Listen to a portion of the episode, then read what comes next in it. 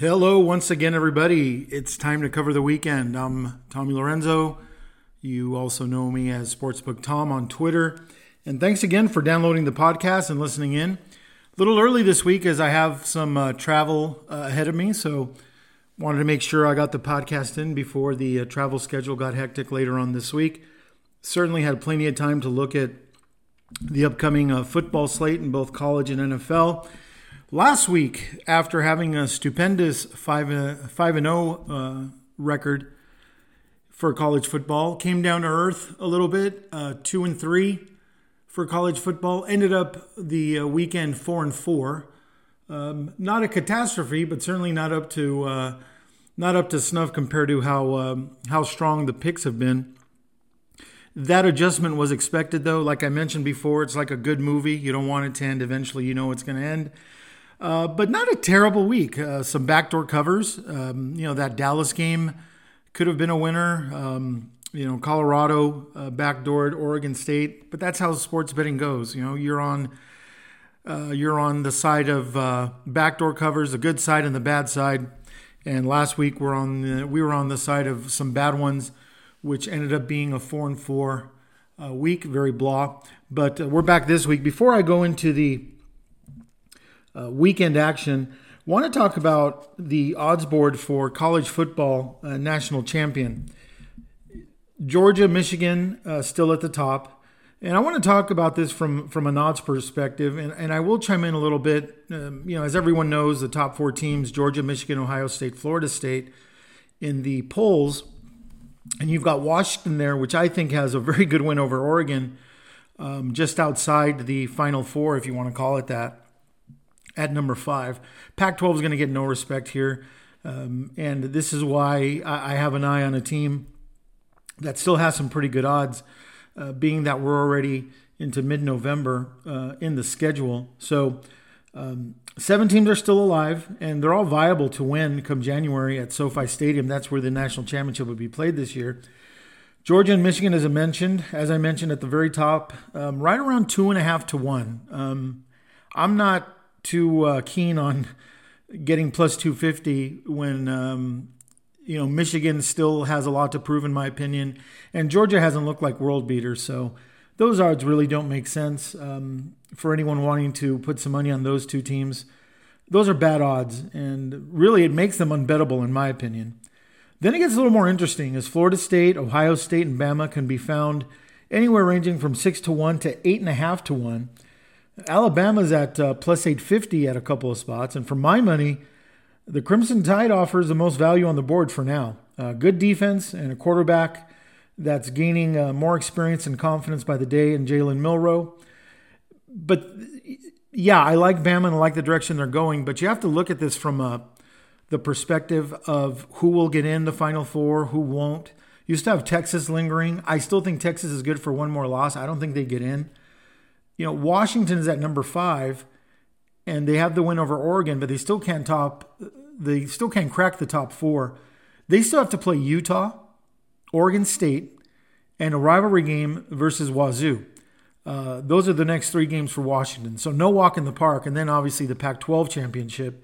So Washington has quite a lot to do, and you know the the voters in in the polls here aren't going to do them uh, any favors if they end up losing a game. Now, while uh, Washington faces the, the, aforementioned teams, one ranked team in Utah, Oregon State, in the rivalry game versus Wazoo in the next three games coming up, Bama faces three unranked opponents, including Tennessee Chattanooga on November 18th. So Alabama has a good path to get to the SEC championship, and who they'll play in the final? Maybe Georgia, looks like. has to be, right? And uh, I think Bama can beat Georgia. Georgia does not look like world beaters at this point.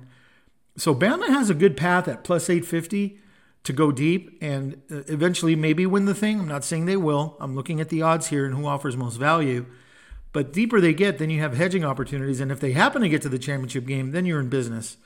You can guarantee yourself some profit. So uh, Bama plus 850, I think, is a good uh, good way to go if you're looking at betting the college football uh, national championship at this point of the season.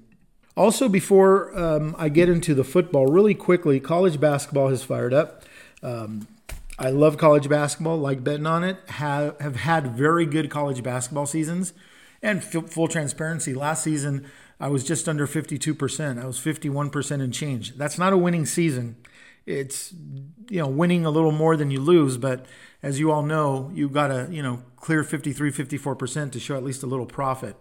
But learned a lot last season, as um, I do always in any sport. So we're going to take a crack at college basketball in a couple weeks. I like letting the uh, the teams play a few games, um, get some numbers under them, and then I'll start attacking that and obviously share that as we head into uh, December and through the college basketball season. So I'm excited for that. I'm keeping tabs on it, and we'll certainly uh, talk about college basketball.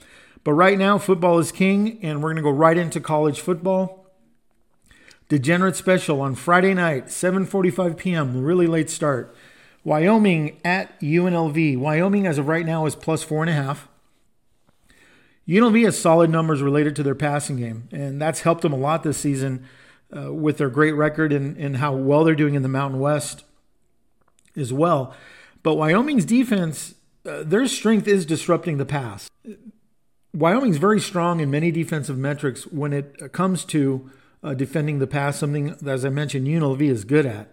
Uh, teams have gotten keen to this as Wyoming's opponents' uh, passing play percentage has dwindled to 37% over the last three games. So teams are actually trying to run the ball more against Wyoming to protect their quarterback and limit turnovers. At least that's what I'm seeing. So what UNLV will do here, I don't know. I would think they try to stick to their strength in their passing game, but if they do, Wyoming may be up to the path, uh, up to the task. Uh, Wyoming did a good job last week um, containing a, a Colorado State passing game that is a top 15 squad when it comes to passing yards per game. And Wyoming did a pretty good do- job of shutting them down. Um, I like Wyoming and the points uh, Friday night. Might be a little dangerous because I, I, don't underestimate UNLV. But I think if I'm getting points here and the fact that Wyoming's defense is showing uh, some strong numbers against what UNLV's strength is, um, I like Wyoming. 85% of the money is on UNLV as well. So give me Wyoming here as the underdog. It's plus four and a half now. We'll see if it moves to five. I don't see it moving lower. Uh, but take Wyoming as the underdog play on the road Friday night. Next game, North Carolina State at Wake Forest. I really like the direction that NC State's defense is going. And that's the theme with me if, if you listen to the podcast. I really look at defense first. Doesn't mean I ignore the offense. Offenses are very important. But when I see defenses improving, it means they're either getting healthy, they're making the right adjustments, or inexperienced players after playing a few games are starting to get it. And I see this with uh, NC State. Uh, they've contained both Clemson and Miami very well over their past two games. Wake Forest's home wins have come against Elon, Vanderbilt, and Pitt. And their defense, being Wake Forest, is not trending in the right direction at all based on the underlying numbers that I'm looking at. As long as his line stays uh, at under a field goal, I'm good with it. Taking the um, the road a favorite here. I like NC State minus two and a half in this ACC matchup. More degenerates uh, special uh, bets here. Florida International at Middle Tennessee State. FIU is plus 11 and a half as of this recording. And, and that's at a few sports books. There's some 11s out there as well, but we're going to go with 11 and a half here. It's hard to believe, uh, being how low FIU's defense is actually ranked, um, but their defense has been actually a few clicks better than Middle Tennessee State's over the last few games. Also, Middle Tennessee State, um, their red zone defense is one of the worst in the nation. And FIU has enough that if they get in the red zone, they're going to pop some scores here against Middle Tennessee State, uh, in my opinion. The Blue Raiders shouldn't be a double digit favorite versus anyone, in my opinion, even against a team like FIU. Uh, FIU tries hard in most games, and I, I think this is just too many points. Give me the underdog, FIU Panthers in this Conference USA matchup. FIU FIU plus 11 and a half. More college football. Auburn at Arkansas. Arkansas minus two and a half. 1 p.m. start in Fayetteville. Last week, Auburn scorched Vanderbilt on the ground with 230 rushing yards.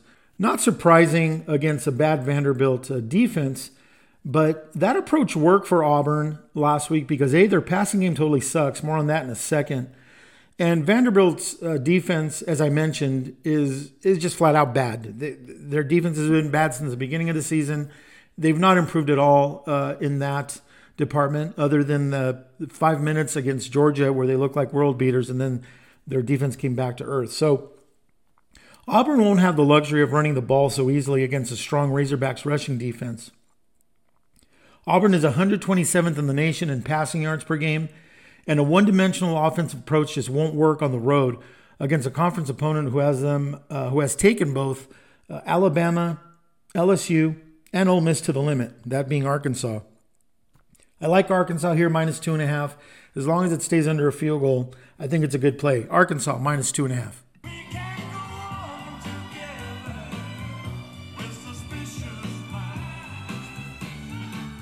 All right, Suspicious Lines is back this week. We're going to the NFL.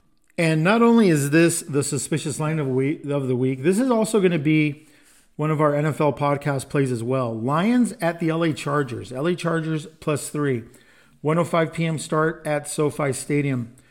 This is the suspicious line of the week and also a podcast play. Over the last three games, the Lions are at the uh, bottom of the league in yards allowed per game. Hard to believe that. The Lions' defense is thought to be adequate enough, but not playing all that well on the defensive side of the ball. Um, sure, Detroit is a DVOA darling. For those of you that look into DVOA, you can Google that. I do use that metric to an extent, um, but uh, they're very high in the DVOA numbers, ranking high both in defensive and offensive DVOA. but when you see that DVOA, look at the Lions' opponents over the last five games Green Bay, Carolina, Tampa Bay, Baltimore, and the Las Vegas Raiders. They beat all of those subpar teams. Well, the non subpar team obviously is the Baltimore Ravens, and they got their doors blown off uh, by Baltimore. I'm not ch- saying that the Chargers uh, are the Ravens um, Detroit has a legitimate chance uh, to win this game in LA and, and cover the spread. Uh, but I think the Chargers defense actually turned a corner on Monday versus the Jets team. Yes, the Jets offense isn't that good, but there's some things I saw from the Chargers defense that gives me some hope that they've turned turned things around a little bit as far as uh, defense goes. Another tidbit about the Detroit defense they're in the rear or near the bottom of the league in allowing opponents TDs in the red zone.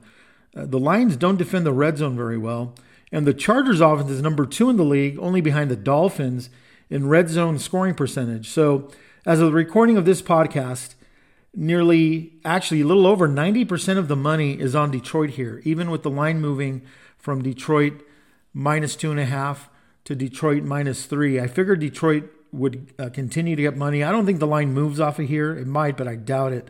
So I'll be one of the uh, low percentage, 9 10% better of the betters that are on the Chargers here. Take the Chargers as the home underdog plus three uh, at this game at SoFi on Sunday afternoon. Other NFL plays I'm looking at uh, for this Sunday uh, Buffalo minus seven and a half. I think the Buffalo offense busts out here against a Denver defense that, despite um, despite of how well they looked or handled KC two weeks ago, just doesn't have the underlying numbers that I like to see uh, for a team going on the road and trying to get something done like uh, beating Buffalo. Granted, Buffalo's been very inconsistent, but I just don't see Denver through four quarters being able to uh, contain Buffalo here. I like Buffalo minus seven and a half. Also, the Baltimore Ravens minus six. Uh, Cleveland may have some level of su- success defensively but I don't think they're going to have enough um, defensive success um, against Lamar Jackson and this offense uh, to offset their bottom level offense, that's being Baltimore, that I think will struggle versus a Ravens defense that's playing uh, on their home turf and at a very high level right now. So, NFL, uh, I like the Ravens minus six as home favorites to cover against the Browns. I want to thank everyone for leaving the five star ratings and also the really cool reviews. It gives me encouragement, and really, uh, I really, really appreciate when you take a, a, couple more minutes out of your time after listening to the podcast to do that. If you'd be so kind to leave any type of review, I would appreciate it. Uh, if uh, you can give me five stars, if I deserve it, please do so. Again, you can catch me on Twitter at SportsbookTom. Here's hoping that we bounce back very strong this week uh, with the picks. Whatever you play, whether it be my selections, your selections, May all your bets be winning ones, and I hope we have a very profitable weekend. Thanks for listening, everybody, and we'll see you on the next podcast uh, next week. Take care.